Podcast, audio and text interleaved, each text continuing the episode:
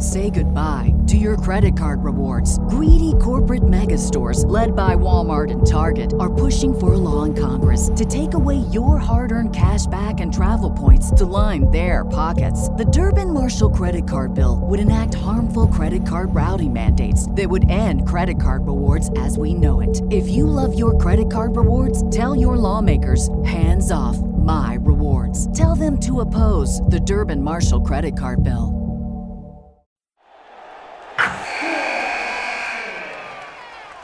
Wilson, you sent the game winning email at the buzzer, avoiding a 455 meeting on everyone's calendar. How did you do it? I got a huge assist from Grammarly, an AI writing partner that helped me make my point. 96% of Grammarly users say that it helps them craft more impactful writing. Would you agree? Grammarly helped adjust my tone to navigate tough work conversations. And it works everywhere I write, so I can quickly communicate effectively. Your teammate used Grammarly to summarize an important document, making a three pointer. How did he do it? It only took one click. When everyone uses Grammarly, everything just makes sense. You made an incredible slam dunk to end the game. The meeting was canceled, and your team will go home champions. Go to grammarly.com slash podcast to download it for free. That's grammarly.com slash podcast. Easier said, done.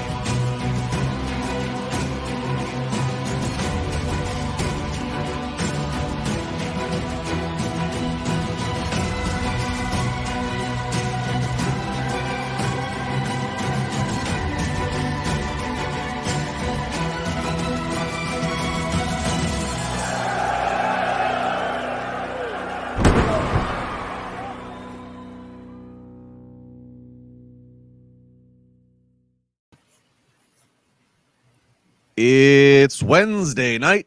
You know what that means. That means you are locked and loaded for a Wrestling Inc. podcast with three of your favorites coming from three different countries, all with three different opinions. Maybe not. Maybe so. We'll find out. Hmm. We'll see what's going to happen. And it's Wrestling Inc. podcast here coming to you Wednesday night after AEW Dynamite. I am Justin LaBar, coming to you from Pittsburgh, Pennsylvania, up north in Toronto, Ontario, Canada.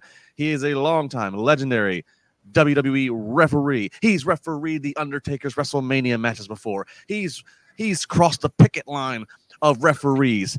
He's done it all. He's future Hall of Famer. He's the one and the only Jimmy Korderas. And then down south, she is the spiciest thing south of Miami. She is our one and only Demon Diva coming to us from the beautiful island of Puerto Rico. Isa, how are you? I'm doing good. Your intros just hype me up. You think that the intro music to the show is dramatic? No, no, no. Justin LaBar's intros. That's what's up. That's what, that's what we aim for. We got to come out the gate hot, you know? Got to come out the gate hot. Jimmy, how are you? I- I'm good. Just trying to live up to that intro. My goodness, as Isa said, those are the amazing intros, and uh, I love it. And, and uh, uh, other than that, it's that time of year. You know, Isa got to experience it this weekend. A little bit of that chilly weather, huh? but you're back at but you're back uh, back home uh, in the nice warmth right now, aren't you? I am. I am a little bit under the weather. I think I'm, I'm getting a little bit of a head cold, but I think it's from the extreme weather change that I just went through. But it's what you gotta do, you know. I, I'm not. I'm not mad about being there for Survivor Series. Who would? Who would? Yes, yes, yes. Well, you you you you, you look great, so we're happy that you're uh, here toughing out with us tonight. Uh, yes, it is chilly weather. Uh, t- temperatures dropping. Put put chili in the crock pot, and and it'll all be good. How was Chicago? Aside from the weather, how was the entire uh, experience uh, of, of of Survivor Series? It was a blast. Um, I obviously I, I, I, was able to ask a question at the press conference. I was able to attend SmackDown, and I was able to attend Survivor Series. If you want the real dirt, is I missed the CM Punk return because we were getting taken back to the press conference room. So all I heard was the crowd go crazy, and I was like, "Oh crap!" Because what else would they go in Chicago? That pop. What else would they go that crazy for? But I will say, Allstate Arena has become one of my it's my favorite uh, arena to watch wrestling in Chicago. The, the acoustics and, and the way that that place sounds is just insane. Yeah, I, I'm, I'm sure. Obviously, I'm sure Jimmy's got a hundred memories there. I saw the first, I saw uh, when Brock first came back in 2012. I saw Brock versus Cena there, and it was just yeah, you're right. It's just it's got it's got yeah. something to it.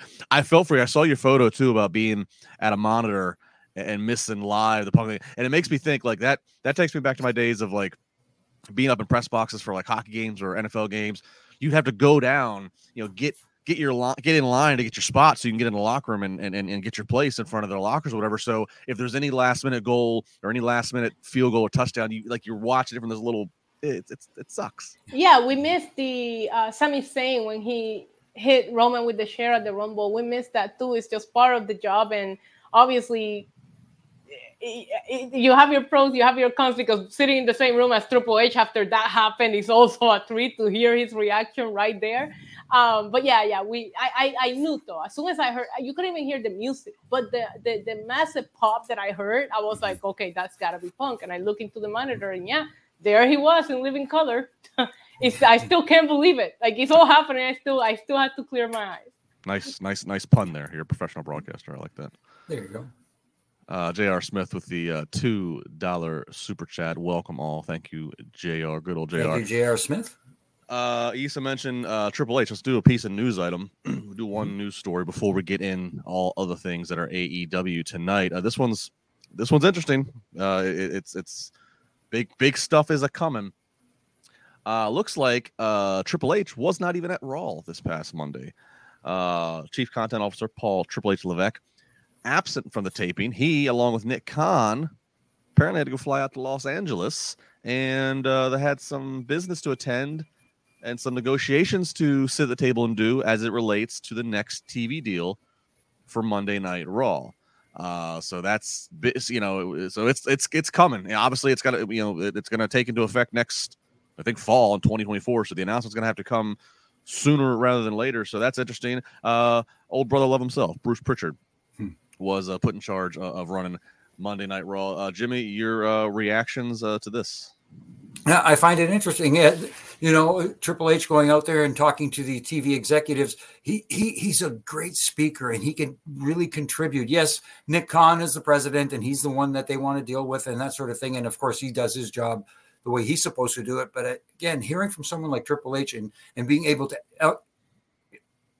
eloquate is that the pr- proper pronunciation the proper wording uh, to uh, basically paint a picture creatively for what these uh, executives um, are going to see and what they're going to present and what the business is all about uh, he, he speaks so well to that so i think it's a good plan to have him go out and speak and it happened to be on a monday night and you know what leaving someone like a bruce pritchard in charge isn't a bad deal he's done it for many many years for different bosses. Let's put it that way. It, it's nothing new.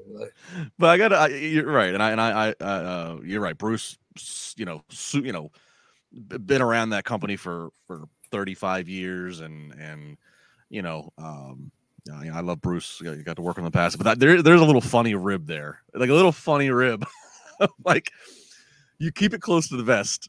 CM Punk comes back Saturday night. You know, over the next 48 hours talent phone calls. You're gonna be you got to sit everybody. Down. so it's like you bring back potential chaos, and then it's like, all right, Bruce, you're babysitting. I'm in LA. it's on you. Literally the same thing I thought. um, Isa. So they obviously touted on Monday about all the numbers. Uh, you know, the most viral, you know, the most the most social media thing ever. This Punk return, the video, all the different stats. Triple H put the video on his Instagram, the most thing his Instagram's ever done. I mean, talk about some extra ammunition, last minute ammunition, relevant in the in the day ammunition to walk into LA at to whomever they were meeting on the other side of that table and say, yeah, this is the kind of stuff we're doing. Yeah, I mean, it, there's like not only with this punk return, but as I'm sitting there watching Survivor Series, I've been just saying over and over again how many main event players WWE has right now. It's gotta be fun and challenging for Triple H to write creative and keep so many people relevant because the women's and the men's war games have so many people that you could put in the main event right now and it would make perfect sense. We're in a time WWE has real baby faces that people are wanting to cheer in an era where cheering for the heel is the coolest thing. You have legit baby faces out there. Like it is crazy to all the cards that they had to put in the table to negotiate this. And I do think this this deal is gonna come out soon because we already have where SmackDown is going. We know where NXT is going, but Raw, Raw is Raw, and that's the one we're all waiting for. Then the one thing I find interesting is some of the rumored uh, stations or companies that they have been talking to, and one of them that I found very interesting was apparently was uh, Warner Brother Disney's Mm-hmm. And uh, they're talking yeah. to apparently TBS the, slash TNT people, you know, and Time Warner. That would be insane, though. That would be but insane. You know what? The, the, way that wrestling has been the last two years, nothing would just shock me anymore. Mm-hmm. True.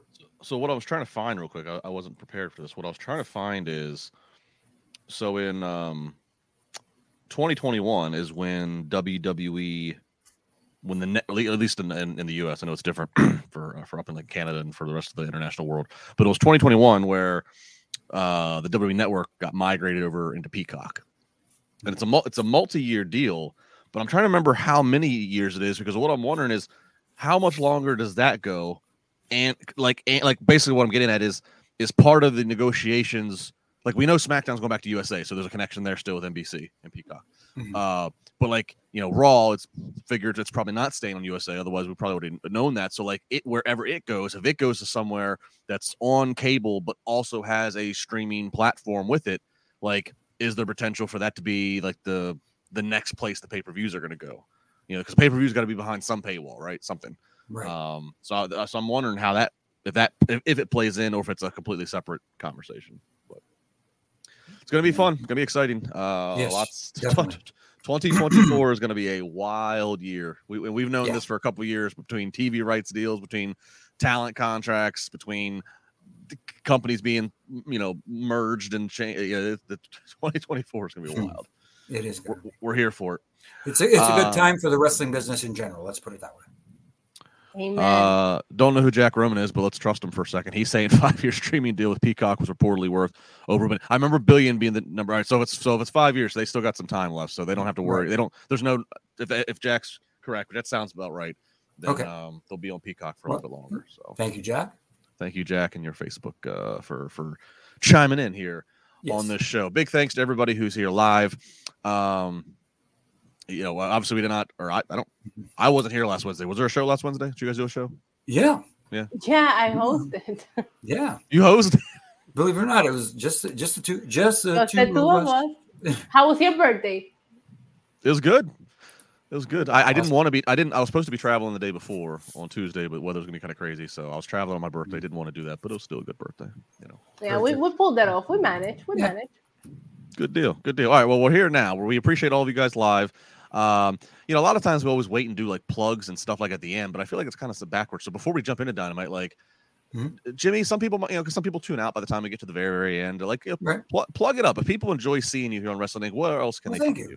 Well, obviously here on Wednesday nights after Dynamite, Monday nights it's Triple J after Raw, and uh, you know the Roughing It Up podcast with my good brother in stripes, Brian Hebner, and I, and RJ, who holds the glue together. Uh, we talk wrestling, even with people who are not really affiliated with. Like this week, we spoke to Hermie Sadler, who has an affiliation with wrestling, but people who know who he is, he is a, a race car driver. So mm-hmm. it was actually a fun conversation. And of course, you can catch me on all my social media platforms doing my ref and rants from Monday to Fridays. Just a minute long. It's a little video with little critiques. Again, not to tear down, as I say, to maybe help tighten screws that I believe need, need tightening. That's all and try to have some fun with it too, because that's what this is supposed to be fun and entertaining.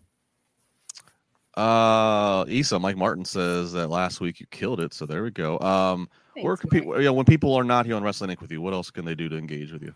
Um, they can find a lot of my content on Lucha Libre Online, also my own YouTube channel, NYC Demon Diva. I do a lot of watch alongs there for most of the shows. And yeah, across all socials, NYC Demon Diva. Very good, very good. I'm at Just LaBar across all the socials here on Mondays, here on Wednesdays, Friday morning Spar with Labar uh segment on Busted Open Radio channel 156, and now we launched this past Sunday. Bu- Busted Open. What a day to launch. What Yeah. a day to launch. Congrats on that, man. You guys, you guys yeah, great show, by the way. great show, by the way. Thank Yes. you.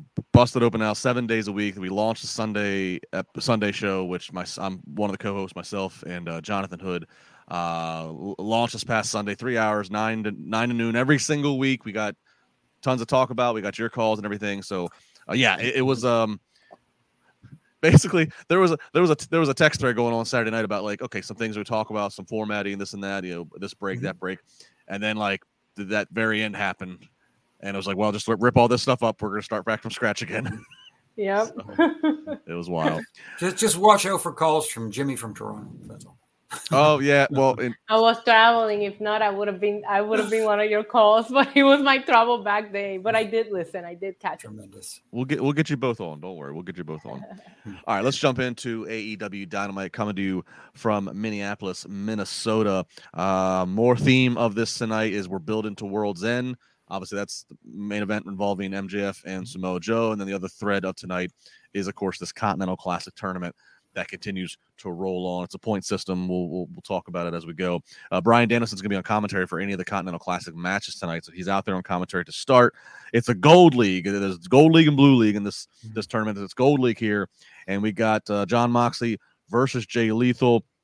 Moxley looks like he legit did bang up his knee when he did dive to the outside. Um, he he either did or you know he did for a minute and just walked it off. But any any any any which way, they sold the left knee. They worked the left knee. Uh, ultimately, Mox is going to get the win. So now, so you get three points for a win. So now he has six points. So he sits atop his gold league. And Jimmy, I'm I'm I'm I'm I'm a I'm a deep person when it comes to tournaments. I have a lot of thoughts. I have a lot of whatevers. Uh, I might even go more long form on Sunday about tournaments. But one thing I do like with this, I like the whole thing of no outside interference. Nobody's at ringside. Yes. And I thought on this match in particular, it forced them to they got to tell a nice old school story, work the body part. It was still very physical, like AEW likes to be, very violent. But you weren't distracted by all these moving parts. You, didn't have Jared and all of them that would be out there, and it, it- it forced Jay Lethal to get the heat on his own and doing what he was doing. I thought this might have been the best match of the night for me. Um, I, I thought this was actually a strong way to start. What, what do you say? Are, you- are you reading my notes? What's going on here? It- it- I really enjoyed the match, and for a lot of the reasons you said. Exactly, they told the story. They took their time and told the story. They sold everything appropriately. You know, maybe some at times, you know, you can nitpick and say a little bit too much time outside the ring, where they had to fudge the numbers with the counting and blah blah blah. But at the same time, these guys told a hell of a story. And you back to the knee thing, like you said, when he did it and uh, he dropped that f bomb, you, you know, it it felt like, oh my goodness, I think he just messed himself up. And the, fir- the if he- first of a, the first of a few tonight. yes, exactly. Mm. But uh, that one wasn't as as audible. Let's. But back to back to John. He sold it like a champ. If he did not do it, and this was all part of the story of the match, it was done very well and. Uh, I enjoyed the match. I thought it was great. And as far as the tournament situation goes, I like the idea of this tournament for several reasons. One of them is, you know, we talk about matches just being thrown together in AEW. Now you can have uh, wrestler A versus wrestler B, and you don't need the backstory. The backstory is this tournament. So that helps them get people in the ring they want to get together. Uh, good on that reason, but Isa, one of the things that, that's that's dangerous about a tournament like this is it is about the exact opposite thing that you can do to attract new viewers. Yeah, agreed. Um, the the one thing that I will give them credit on, and I discussed it with Jimmy last week, was the that they did recap and they showed us the brackets to let us know where everything stands because some of the matches also went on on on shows that we might not be able to keep up with. So they did went on and showed us what happened in the gold tournament, which we know those matches are happening over on Collision. So I appreciated that right off the bat they told us, hey, these are the people that got some points over here because I didn't I didn't watch Collision or Rampage, so I'm not sure what went on over there. Um, I, I did enjoy this match a lot. I thought it was a hot opener. I thought it was a great match to open the show.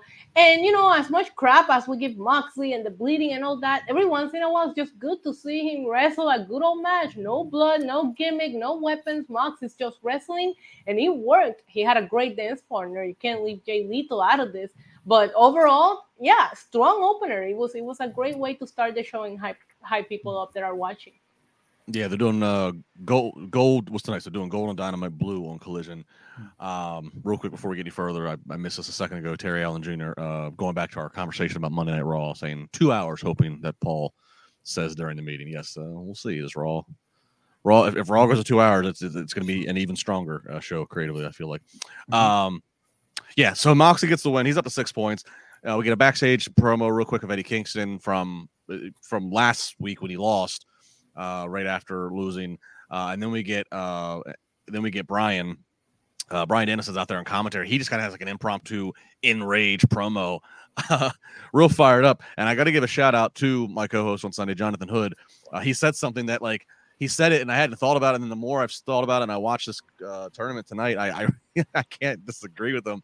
He says, "Can we all just agree that this whole Continental Classic is just for Bryan Danielson? It, it- this is just because he's never got to do the G1. He's always been hurt. So this is him saying, Tony, create me a round robin G1 knockoff tournament. And I'm like, I'm when I was watching, I was like, yeah, you know, this kind of feels like that. So, uh, Jonathan Hood though with a with a good I'm drop here for here. the fact that you said that Bryan Danielson was real fired up. Yeah, yeah. it- you, you felt that you felt the passion in it. It- Oh no, I was it- talking about the other rumors of him firing people.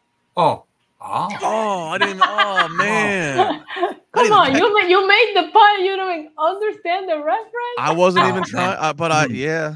Well, I'm I'm glad you said that so that way you could see my my true innocence because somebody would have probably like Cute. clipped cute. that on the internet like oh look at LaBar making fun of you know Oh, there you go. Yeah, of course. Yeah, he was fired up. He, he, he, he was he was he was uh he was enraged. He was he was excited. He he was passionate. He was passionate. the, the, the Jack Sparrow look helped too. He looks kind of. Me- I think he should keep the eye patch. He looks a little menacing. I think he should just keep it. He should keep it. All right, talk about. Uh, I guess we could call this passion. I'm not sure. We'll see. We go backstage. Tony Schiavone is. Uh, he he announces he's there with Sting, and he they announce that on March 3rd, Sunday, March 3rd of 2024, they are going to go to Greensboro, North Carolina, the Greensboro Coliseum, uh, a location that has got so much history for Sting in his career. They go back to 1988, I think, where Sting's having you know his first big match with Ric Flair. They go 45 minutes, no commercials, no stopping. Makes makes history there on television doing that. Uh, so they do this whole big thing. That's that's where they're going to go this March to have Sting's last match. Pretty cool. Uh, certainly location can't argue with it. Then then Ric Flair comes in, and Flair comes in and and he's he's trying to cut this passionate like promo of you know Sting's the man, and Sting earned himself that night. He got himself over with the boys, and we didn't talk of we didn't rehearse the match. We just went out there and called it in the ring. And but, but- but he's he's he's passionate, but he's bumbling and stumbling over some words. And and I so I don't know, Isa, when you watch this, I don't know like if you took it as like this this had to be live. This couldn't have been a pre-tape because surely somebody was said, "We're let's do this one again." so he's, he's like amped up and excited. But then I'm like, you know, he's the nature boy. He's he's known to he's known to live a certain lifestyle. Like, is he like I don't know what what what what was this? What was Hear going me on out, here? Justin. Uh, what if it was a pre-tape and this is the best they could get? what if it was a pre-tape and we're on take 10 and they're like, you know what, we'll just roll with this. it's pretty funny actually. That's actually really funny. That's really funny because if that's the case, then it's when it aired. If if that was the case, then when it aired, it was probably Tony's first time seeing it. It's going, what the hell? I thought we, I, I thought we did this a few I hours ago. pre-taped it. And they were like, I- oh, we did. Either that or somebody said something and, and Tony went, Hey, what are you going to do? It's Ric Flair. Yeah. You never know. Yeah. You never know.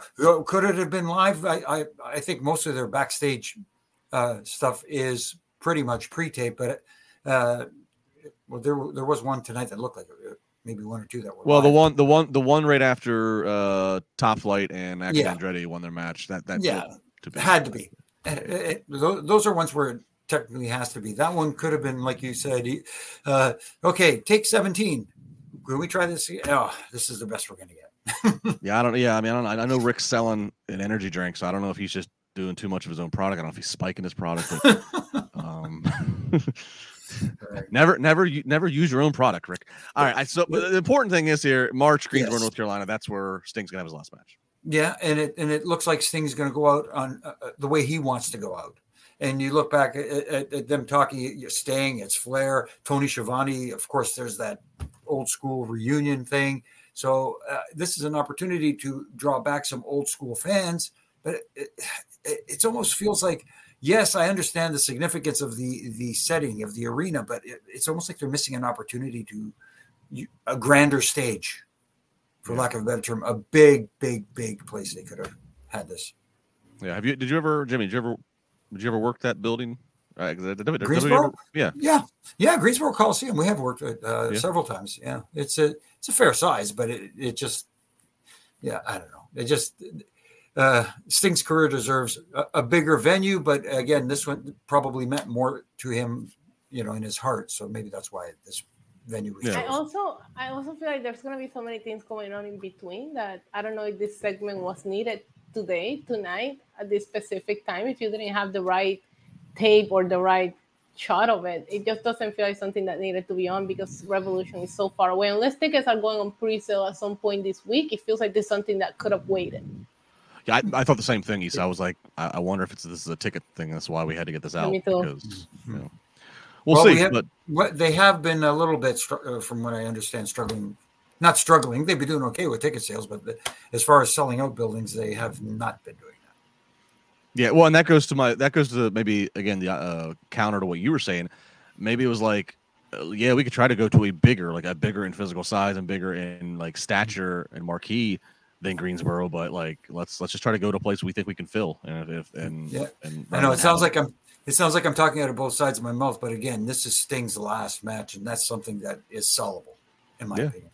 but go to the market where you're going to sell to. I mean, if they feel like that that this, Mhm. that's the market he's going to, you know, so we'll see. Yeah, they were in a 20, almost 20,000 ar- capacity arena tonight. I think they have 5,000 people in there. They did a good job at hiding it. When I first saw the shot, I was like, oh, that place looks packed. But then when I saw the actual numbers for the tickets that they sold tonight, but again, this is the Target Center. They've been there so many times. So maybe Greensboro is something, I don't think I heard them run that market often. So maybe that's something that's also going to help them because I do think they go to the same markets time after time.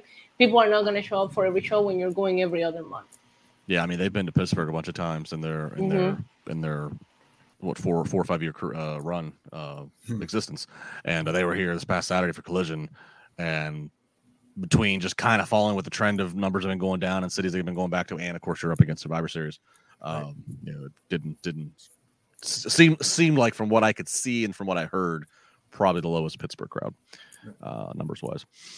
All right, so we'll wait and see. The, obviously now the next now we know date, place, time. Now it's who, who who does Sting work, and I imagine we're not going to find that out till we get closer until the creative can weave itself Right. in there. All right, we get another Continental Classic match here. This is Mark Briscoe versus Rush. Um, this is very hard hitting, very hard hitting. So if you like, if you like the, if you like that style, you're going to get it here. Rush is going to get the pin, so that gets him three points. Mark Briscoe still sitting at a goose egg of zero points. Uh, Jimmy, anything particular uh, in this match to take away? No, just just a good hard hitting match. Two guys. Uh, if you like a chop fest, definitely this is this match is for you. I just find a lot of the matches took place outside the ring tonight. There was a lot of stuff going on outside the ring. Yes, I get the fact. I like the idea, like you said earlier, of not having people at ringside to try and create that interference and stuff like that. But you have to be a little bit more creative and more matches instead of every match going to the outside and having brawls for extended periods of time outside. I know you sometimes you have to exit the ring. There are moves where you have to do and, and spots you have to do there. But at the same time, it just felt like, um, again, 20 and 10. We got to get all our hard hitting stuff in here, inside and outside the ring. Yeah, talk about outside the ring and repetition tonight. Did anybody notice the front row of the side that would be opposite of the ramp? They must have had three or four wrestlers that got catapulted into the barricade, flipped over the barricade. There was a little boy in a red shirt who looked petrified. He kept looking at his dad like, "Dad, get me out of here! Like, why are they in my lap? I don't know what's going on." I mean, that kid. I don't know if I don't know. I don't know who they were, but they got a they got an up close VIP experience. Isa, I know you're a fan of uh, Mark Briscoe. He's sitting there with zero points. Yeah, it was a little sad. I mean, the match was great. I thought, and and and I said that when we were talking about the when they announced the competitors in this tournament that we were going to get banger after banger, like that wasn't even a question. But I thought Mark Briscoe has such a good showing against Moxley last week that I thought he was going to get the, the win here. But it goes to Rush. I do like seeing this stress of competitors that are at zero point, desperate to get that win. I felt that here. I felt like both of them really wanted to get that win. Um, but yeah, it was it was a good match. I, I enjoyed it, but I, I, was rooting for Mark Briscoe. Yeah, we'll uh, we'll get through the night uh, here tonight, and we'll and we'll take a look and make uh, our predictions. I think I think it's pretty, uh, especially after the end of Dynamite, Dynamite tonight. I think it's pretty obvious where this tournament's going to culminate in terms of you know who's on the gold side, who's on the blue side. But we'll we'll get to that. That's a stay tuned for everybody. Uh, timeless Toni Storm. She's very fatigued. She's got a touch of gout. A whole lot of celebrating last week. She's got RJ City taking her shoes off, and uh, I, I this this Isa, this just never gets old no it doesn't get old and i'm glad that, that we're moving into segments that are in the show. I am a fan of the little uh, silent movies that she was doing but i i this is what i need to see. I'm I, i've been behind it but seeing her in a segment and, and them giving her the time yeah i'm a big fan and you're keeping her on tv now we can we just build her an interesting storyline? That's all i'm asking for both of the women's champion. I love the segment but i don't we don't have a rivalry for either one of these women and your world match has already been defined for the next pay per view, and you have all this time to build a feud. I feel like we could start doing that with Toni Storm as well. Well, I do think they are building low key, like this Mariah May's, you know, this this stalker fandom that she has. I think there's, I think, I mean, that's a long play. So, um, yeah, yeah. Jimmy, the, the one line that she snuck in there is as she's rattling off people, and then she says, "And JFK," or it was one of the Kennedys. one of the Kennedy, yeah. They just, she she is hitting it out of the park with this role. Is it? You know, you, we talk about it all the time. Yes, we know she can go in the ring, but she's got us invested in this new character. I think uh, for me, it's wonderful, and the the unsung hero in this one too is uh, our old friend RJ City, who just helps. You know, again, helps tell that story so well and uh, it's working. Bottom line, it's working for me at least. Anyways, I don't know. You know, people complain a lot of the diehard AEW. It's, it's just wrestling. It's not a sports entertainment. Toni Storm is proving that yes, you can have sports entertainment and pro wrestling coexist. yeah. Uh, and later on, we would again see RJ uh, separately, not in black and white. He'd be with Mariah May. Mariah's putting over again what she's recently done, and uh, she's really putting over RJ of how RJ made this all happen. And got her in now with Toni Storm, you know, kind of flirting a little bit, getting getting RJ weak in the knees, and then she goes and uh, goes into Tony Khan's office. So we'll see what what comes of that. But again, yeah, hopefully, hopefully we'll see her in action soon. Yeah, hopefully. All right, uh, we get an MJF promo in the ring. A lot to unpack here. Uh, of course, the graphic reminds us 375 days record reign uh, as AEW World Champion. Uh, comes out and cuts a promo that only MJF can cut. Uh, puts over his opponent Samoa Joe. Talks about how he respects Samoa Joe. Talks about first discovering as a fan, MJF as a fan, discovering Samoa Joe uh, on TNA. Um, says that you know he obviously didn't necessarily look the part, didn't necessarily look what was typical in wrestling. Uh, but you know, Samoa Joe, you know, still would prove that he was the most dangerous man when he was out there. Talk about how he wasn't afforded all the opportunities he should have in WWE. Actually, names WWE.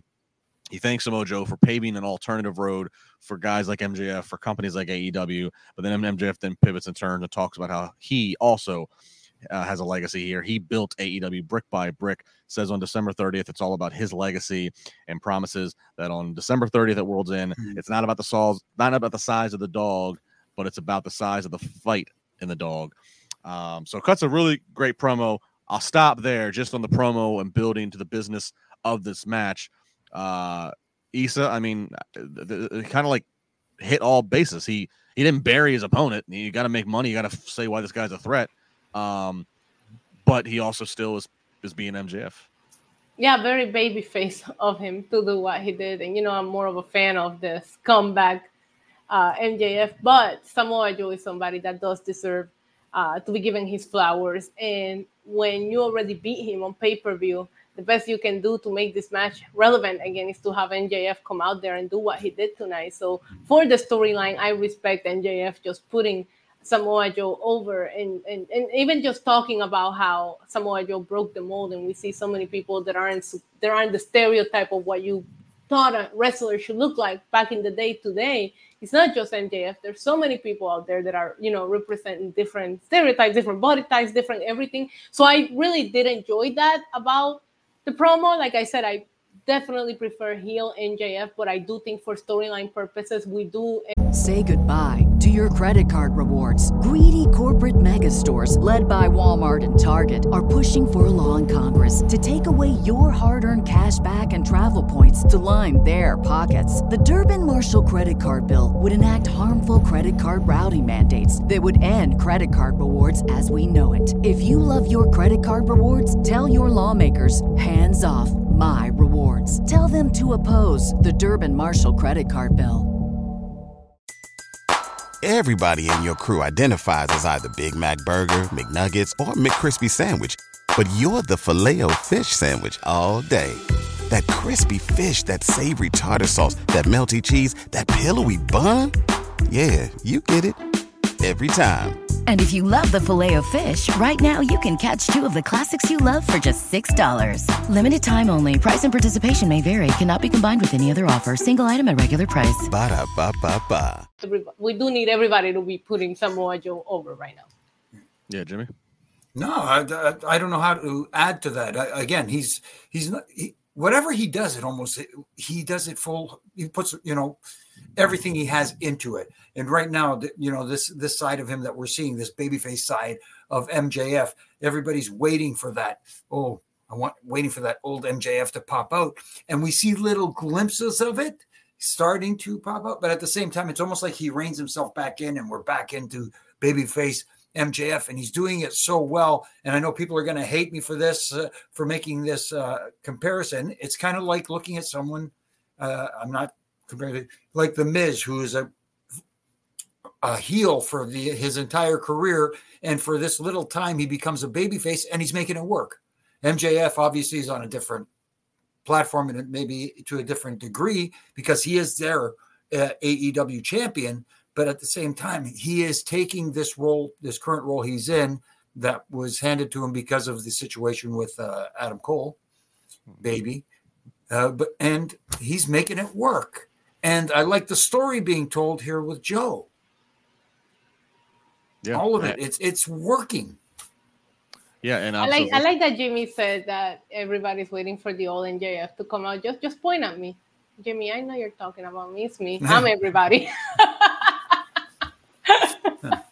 so, so, you don't you don't like this MJF given any words of respect?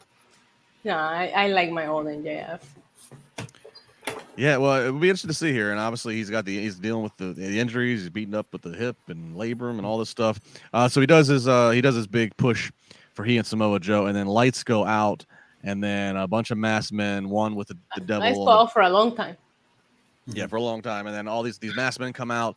One of them's got the devil on the back of his thing, and like he and the other guys are holding MJF. Looks like you know, getting ready to just take him out. And then Samoa Joe appears out of nowhere. Samoa Joe runs these guys off uh, and then as Joe and MJF are in the ring, we get like, you know, we get the stuff on the screen basically challenging Joe and MJF to a tag match next week.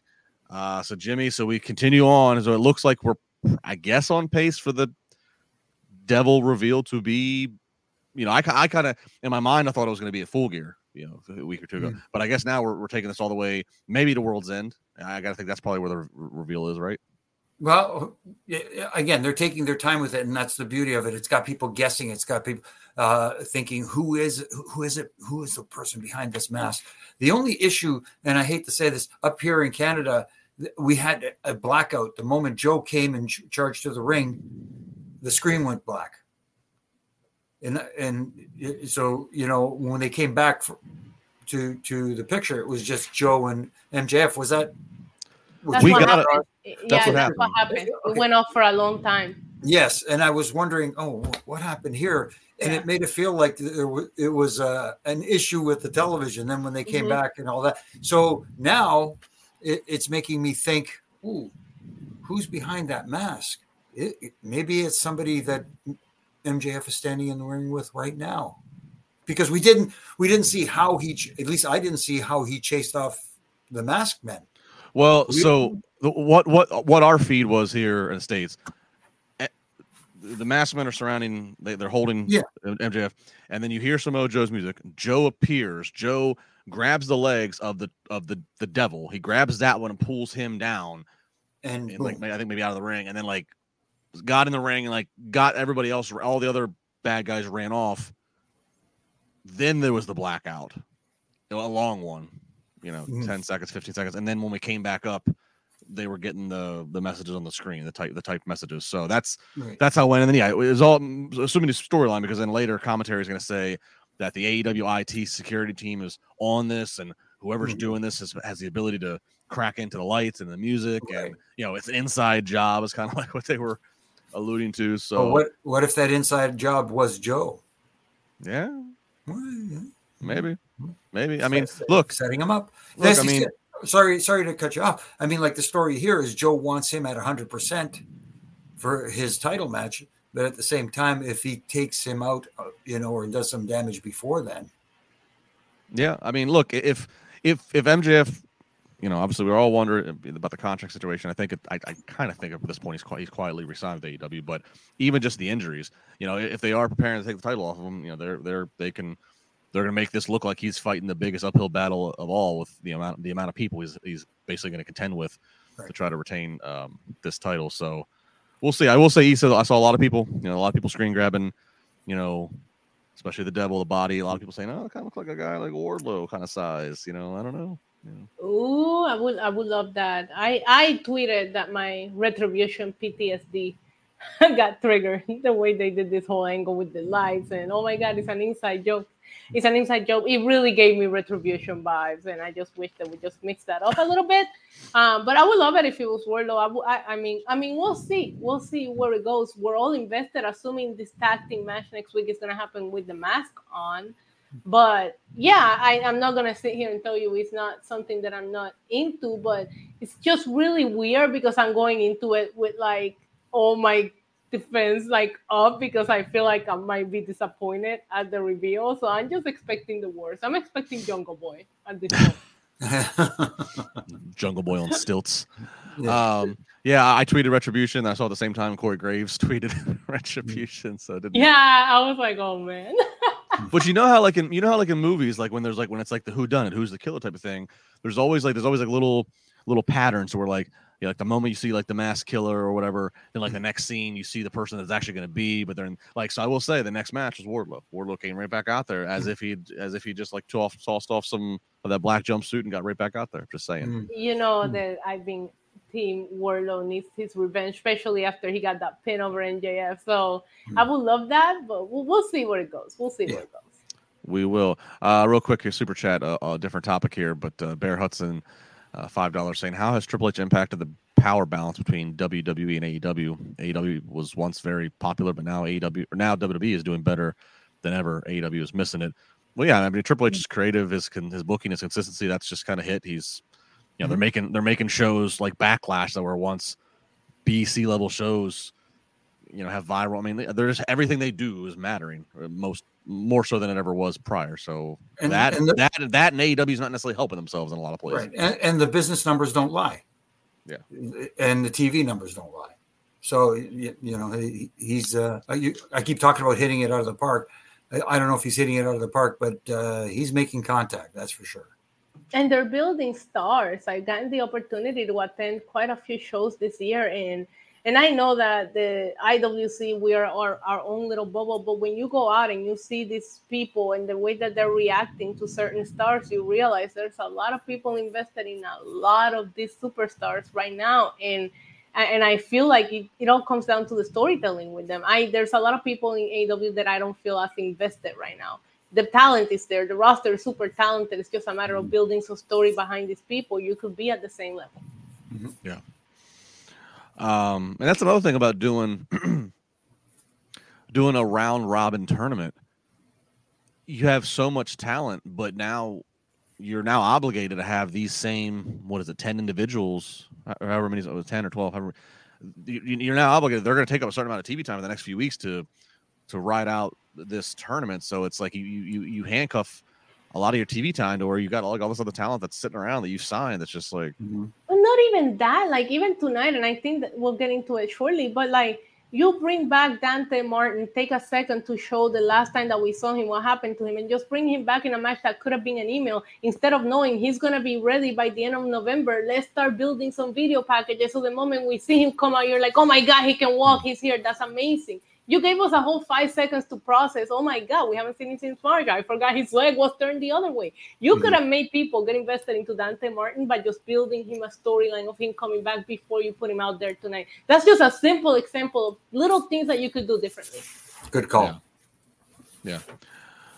We'll uh, we'll see. Uh, yeah, mm-hmm. but I, I agree. I, I think, and I think that's where that's that's that's to that's where you run into like maybe Tony not having as many. He, yeah, there's so much going on. It's like it's like all right, we start preparing for this week. Oh, all right, we're in Minnesota. We're gonna have Dante back, and you know it's it's, it's near his hometown. But like, yeah, you're right. This could have been built to. This could have been.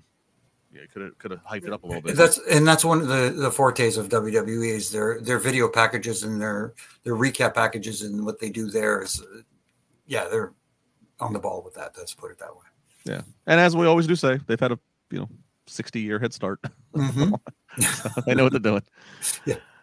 All right, we get Wardlow versus AR Fox. This one has a little bit of action outside before they even get in and get the bell rung, and this is all Wardlow. Uh, I will say there's a one spot where it was a 450 splash from AR Fox. Wardlow kicked out of one. He just kind of shrugged him mm-hmm. out there. Uh, Wardlow hits two power bombs, kind of normal power bombs. Then he hits a senton. Then he hits like a last ride type of power bomb where he like took the guy by his pants and hoisted him up as high as possible. That's going to cause the ref to stop it. So another kind of TKO uh, win for Wardlow. I will say that a few weeks ago, after one of his crazy squashes, you know, he like had had like a character turn and he exited to the heel exit, the heel side. But mm. tonight he came out and he exited back on the babyface side. So I'm not sure, but I, I pay attention to that because I know that that matters in AEW. They they they they they make the heel face tunnel matter. Mm. Uh, Isa, uh, what what more is there to say? I guess. No, it was a nice squash match for Wardlow. I, I, I like seeing him be dominant. I think that he's going to be next after whatever is going on with Samoa Joe, if he's not already involved in the storyline based on you know everything going on with the devil. So I'm excited for them to make him to make him look strong. I I, I like it. I think Wardlow is a person that you should be booking in that squash match kind of way. So it doesn't it doesn't upset me. Yeah, it, it doesn't upset me that him winning, but I, I, to be honest with you, I don't like this referee stoppage. Uh, you know, because there's so many other situations where why is it here and why is it not there? And you, you know, the way that it is sold. I don't get me wrong. Uh, yes, it was very devastating and, and stuff like that. But the two power bombs, a senton, and then another power bomb. Just stand there with your finger on them, like something like that. If you want to make it look devastating, don't. There, yes, I get it's referee stoppage and to get people going. Oh my goodness, he really damaged this guy. It just it doesn't feel for me because uh, that it works. I don't know. Other people are probably saying, "Well, that's cool. It's a different finish," but not not for me. It's not working. No, I agree. It, all it does is highlight go even further to highlight their problems with consistency, their their, mm-hmm. their major inconsistencies they have. Thank you with rules and and, and booking and mm-hmm. interference. Because you're right. I think it looks. I think it looks. I think it's an even better thing just to put one boot casually right there yeah. on his chest. Yeah. yeah. Mm-hmm. You know. Uh, but yeah, no, it highlights an, in, an inconsistency. And I'm seeing, uh, what I see, I saw a few people in the chat. It was uh, Christopher saying crowd didn't give a damn about Wardlow. I, I, disagree. I thought I heard the Wardlow, some of the Wardlow chants start up at, at one point. I mean, I don't know if. Yeah, there were times where they were a little quiet tonight, but uh, I, I don't know. They were. I will say it's also it's also just it's also gotten pretty repetitive now. We got Wardlow back on TV, which is what we all wanted after a long absence. But and like all we we're we're just getting him killing people, and we we hear from him every now and again where he's like, Max, I'm gonna get you at some point. So it's like, hmm. You know, I think we're starting to all get like, all right, we know the situation now. Let's let's let's when when is when are you gonna strike? Maybe he already is. Yeah, striking. because he's not going after Max. You see him come out a match against an AR Fox. You already know what's gonna happen, and that that might affect the way that the mm-hmm. crowd reacts. But I did I did hear a little bit of a reaction. I mean, there was a period of time where Wardlow stopped getting a reaction, so anything is better Yeah. than no reaction. Mm-hmm. You know, and maybe he is doing stuff to Max. Maybe again, maybe it was him under the Right. mask there segment before. Never know. All right, Brother Zay and the Hardys up against Top Flight and Action Andretti, as we just talked about. Return for Dante Martin. Uh, uh, watching that injury Oh. from last March, uh, Ring of Honor, of his foot just going just way 180. 180. Yeah. My goodness. Um, he's back. Uh, you know, pretty straightforward. Uh, little little six man uh, trios match here. Uh, fittingly, Dante gets the pin on Brother Zay. Uh, Mhm.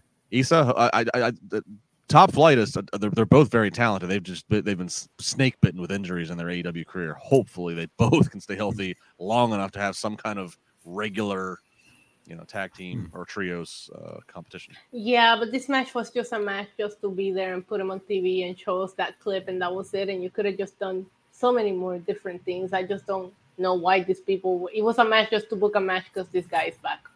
Mm-hmm. Yeah, That's what Jim- it felt like. That's to how it felt. Yeah, and then, then Jimmy after the match, we, we- like we said, probably a live, live one. Uh, they're Mhm. actually Andretti and Top Flight are standing backstage, and then we see Penta, uh, Phoenix, and uh, Viking Vikingo. Um, It looks like we're gonna get that trios match here in the. That was more interesting to me because they were involving his injury.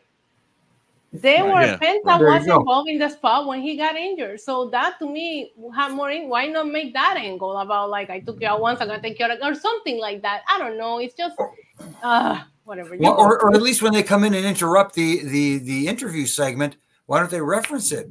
Hey, you think that's you think you're ready? Are you is your ankle ready for us?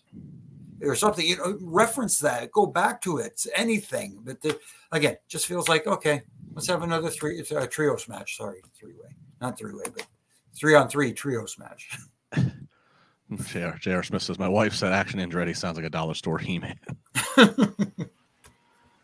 know, but wasn't he? Wasn't he? Wasn't Action Andretti? Wasn't he somebody who didn't didn't didn't Jericho put him over? Like, didn't he beat yeah, he Jericho once beat upon a time? Jericho in that first match Man, that mm-hmm. feels forever ago. Yeah. well, Yeah. not even just forever ago, but it feels like. I mean, I guess I remember it, but I but that's only because I have to write these notes down. I, they, it, he's not presented as anything beyond No. a guy that's in a trios team. exactly. Uh, Julia Hart. All right, so we have a house rules match. I, the, I let me just say this first off. We got Julia Hart versus Emi Sakura.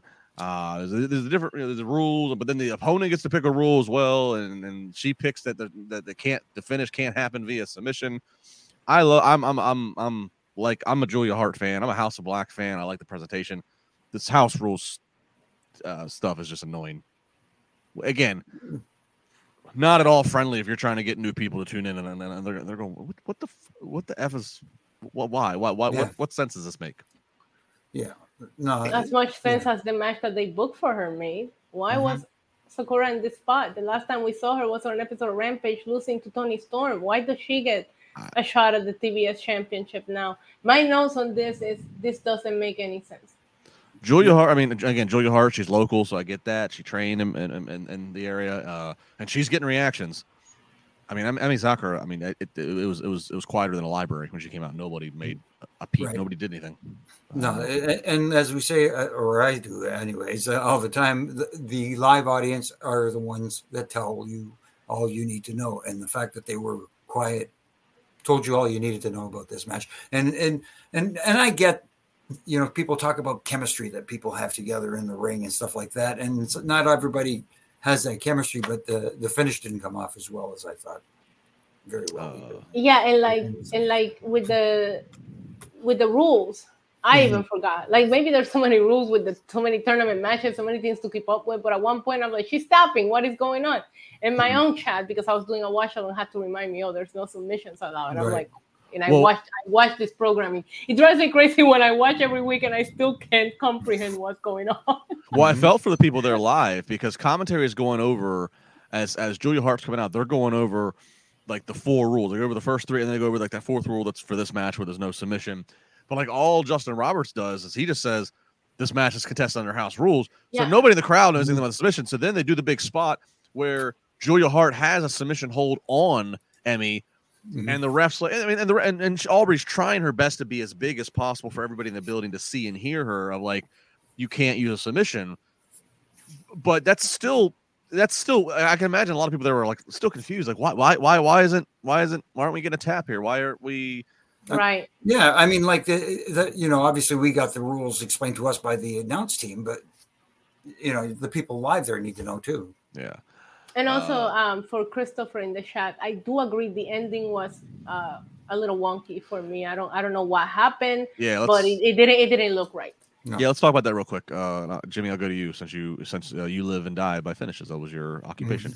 Um you're the coolest person to count to three since Sesame Street. Uh, Christopher, uh, he's saying that ending looked botch. Either Sakura was too close for the moonsault or Julia Hart didn't hit it right. Yeah. So what happened was, uh, Sakura's Emi's on the mat on her back. Julia Hart goes to do a moonsault. Emi rolls, so it looks like she's supposed to roll. So Julia Hart completely misses it, but Emi rolls outwards. So then Mhm. Julia still ends up landing or lands on her in an awkward spot, and then it ends up that ends up being the pin, the one, two, three. Right. But then right after the three, Emmy like no sold and just shoved Julia off. So Jimmy, what happened here? Uh, your guess is as good as mine. It looked like that that wasn't supposed to be the finish, or they were told go home now because they were running late. Because they, as, as we found out later on, they, they did do run over the 10 o'clock hour, but it, maybe they were running so late that they had to go home. And that's basically what they did. This is it. This is the finish. Go now.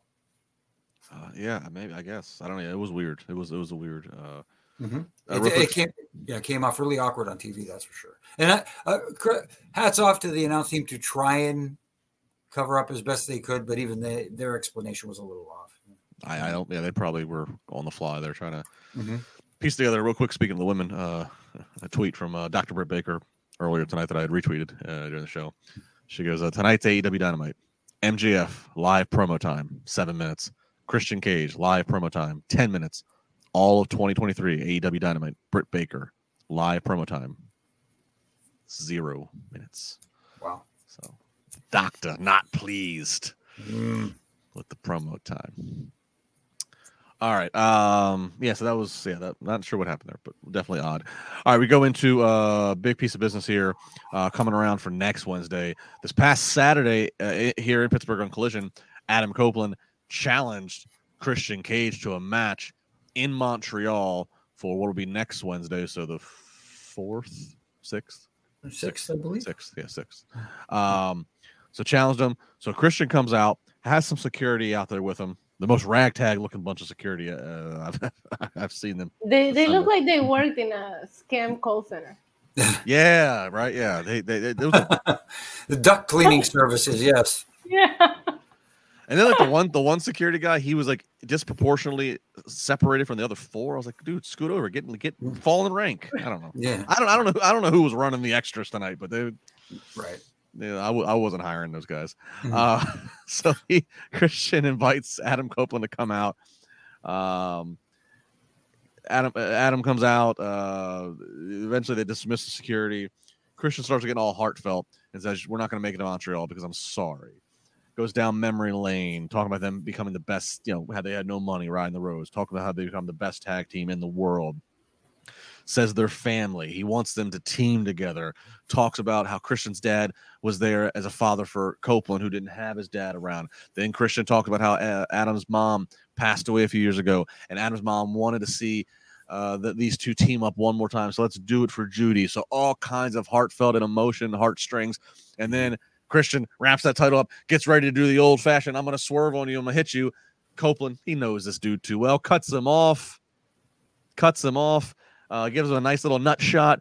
Uh, tells him to shine the title up because it's going to be coming to him next week. And then as a final little uh, "How you doing?" says, "Oh yeah, go fuck yourself." Mhm. And then the and then the then the censor button comes about five seconds later. Mhm. Mhm. I mean, just totally missed the mark. Uh, so he clearly got an F word clear as day over Mhm. top of TBS television.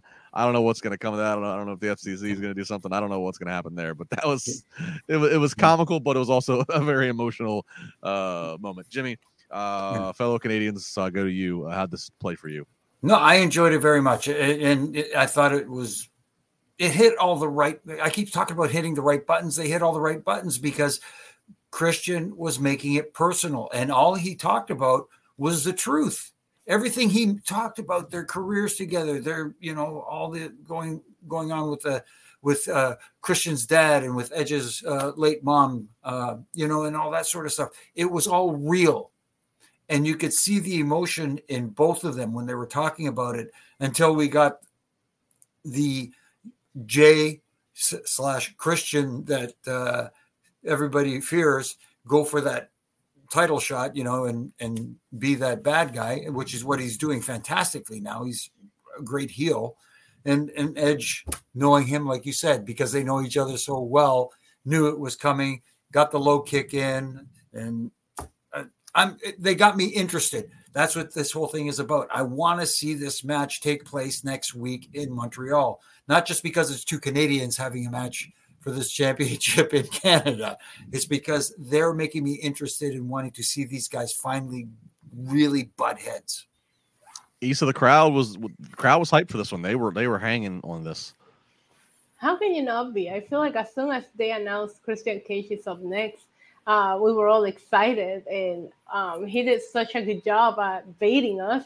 Like I, you know the back of your head you're like he's not for real but because he made it so personal you're starting to fall for it. You're starting to say like oh man those are some great mm-hmm. times. Also my god the way that that man gets everybody to react just by saying the word father. Doesn't matter what he's talking about. As soon as he says father everybody goes because you know he's about to say some savage things and i just love how he has people just by the ball sorry but he does and that's just something that not a lot of people in AEW are doing right now with their promo work um, we know the history between these two, so it's so easy to be invested that you don't even have to have them out there doing what they did tonight. But it's, it's like a bonus. It's like a treat. Mm-hmm. Because if you told me, hey, we're gonna get Edge and sorry, Copeland and Christian on AEW, I'm gonna tune in. I'm gonna tune in. But just getting to see the build up because of the history that they have is is a treat, and I, I, will take it every week.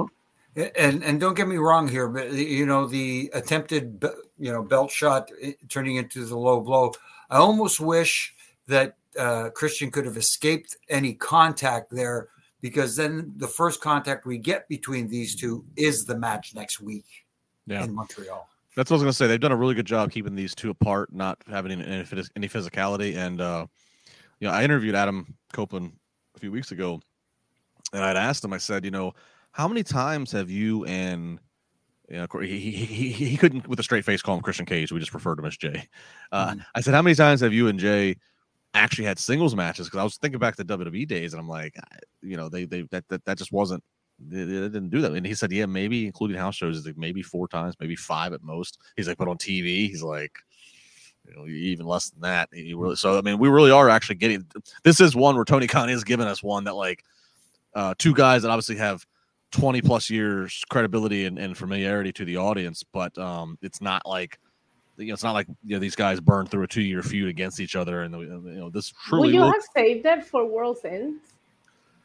No, I think because I uh, know I you know I understand that they like to do you know they like to do because because they always have so much. I, I think with World's End being built around MJF and it's Long Island, I get going to Canada trying to sell a big house, especially if you're having trouble moving some tickets in Dynamite. I get trying to uh, two nights there too. Oh yeah, that's right. They're doing um, uh, was it uh, uh, oh ROH is there. There's an ROH the night before. Right, right. Tuesday night. Yeah. So I'm fine with them doing it for this. Mm-hmm. Okay. Yeah, so we'll be interested to hear if anything comes of that that uh, F F bomb making it through. Right. All right. Uh, finally, main event here. Another Continental Classic match. This also on the gold bracket. Uh, Swerve Strickland up against Jay White. Uh, shout out to Prince Nana. Crutch ain't gonna stop him from doing the Nana dance, so he's still doing it. Um, so you know, we this one goes over. They they did the whole thing of if this you know a twenty minute time limit time limit. If this thing goes beyond ten, we're gonna stick with it. Well, it did, so they stuck with it. But they didn't need to. They just it would have been just in time for the ten o'clock hit. Um, Swerve hits his swerve stomp on Jay White, and it looked like it. The crowd felt it. I thought they were for sure. This is this is it. One, two, three, and it's a it's a near fall. He he kicks out at two and three quarters.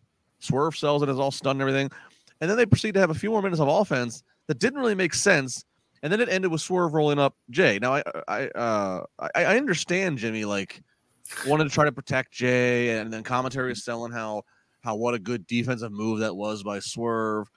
But I just was thinking to myself like, you guys ran over by three minutes, and this match could have been over a few minutes ago. Like I and and, and a much better finish that would have looked even better for Swerve, quite frankly, because I think Mhm. Swerve is the guy who's going to be in the finals of this. I think it's going to be Swerve on the gold against Bryan Danielson on the blue.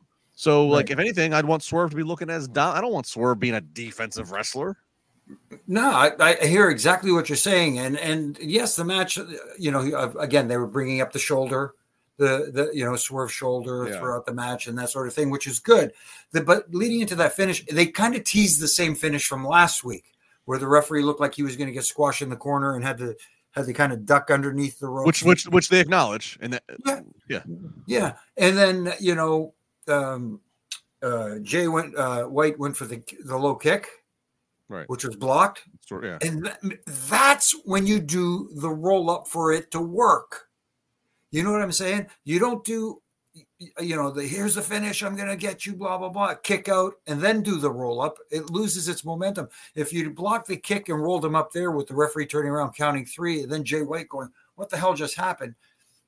And look, I know I complained that too many roll ups lately in wrestling, then it's become the, the, the most effective uh, finishing move in all of wrestling there's a time when it is effective and that would have been in my opinion a time where it would have worked properly instead of doing that extracurricular after that you know attempted low blow and hitting the finish and then rolling him up later on for the finish Yeah, Isa, I wasn't so sure. I mean, I agree with Swerve winning this, but I wasn't quite sure. How, I don't agree with how they got there. yeah, it was a weird finish. I didn't think the overrun was needed. I'm with you on that. Um, a part of me is just watching this match thinking, my God, Jay White stole a belt, carried around for months, was just wrestling for the world title, and he doesn't even mention it. Like he's just over here in this tournament, not caring about that. It just feels like, I don't know. I don't want to say he lost momentum, but he lost momentum. Like, but uh, Swerve is somebody that I just really, really has grown on me a lot, especially during his time in AEW. I think he's done so much more and, and has grown so much more. And I think that Swerve should go all the way to the end in this tournament. We'll see how it goes. But my God, Jay White just feels like another guy in the tournament at this point, And he was just wrestling for the world championship. Like it's crazy to me. Uh, yeah, so Swerve and Moxley both sit at six points on the gold side. Bryan Danielson's going to have a match uh, this Saturday on Collision, coming from Erie, Pennsylvania. Uh, so that was AEW Dynamite tonight, uh, November 29th. And uh, overall, uh, final thoughts of the show as we, like I said, it- it's it's pretty much of two threads. It's building to MJF and Worlds. Uh, well, I guess a little bit with with next week with with Copeland and Mhm. and but but mostly we're building the long term here with the MJF title defense, the Devil issue, and then we got this tournament going. Uh, so Jimmy, give me give me the final thoughts. I keep talking about uh, bags of potatoes. This was just a mixed bag of potatoes. There was stuff that I really enjoyed and, and really got me enthralled. And then there was other stuff that had me scratching my head and going, why? You know what I mean? Just simply, why is this happening? Why am I seeing this on my screen? And, uh, you know, again, the stuff that they did do well really worked. And the stuff that unfortunately, it, the other stuff is glaring Mhm. for me, and uh, that's my only issue. I, I, not not any show out there is perfect by any means. Don't get me wrong. It's just that when they do things that don't sit well with me, at least, anyways, it stands out a little too much. Yeah. Speaking of potatoes, there, uh, Chef Jimmy, tonight for dinner I had uh, as a side uh, some uh, cheesy au gratin uh, potatoes. Very good. Oh, Very good. nice, Very good. nice. Isa, final thoughts.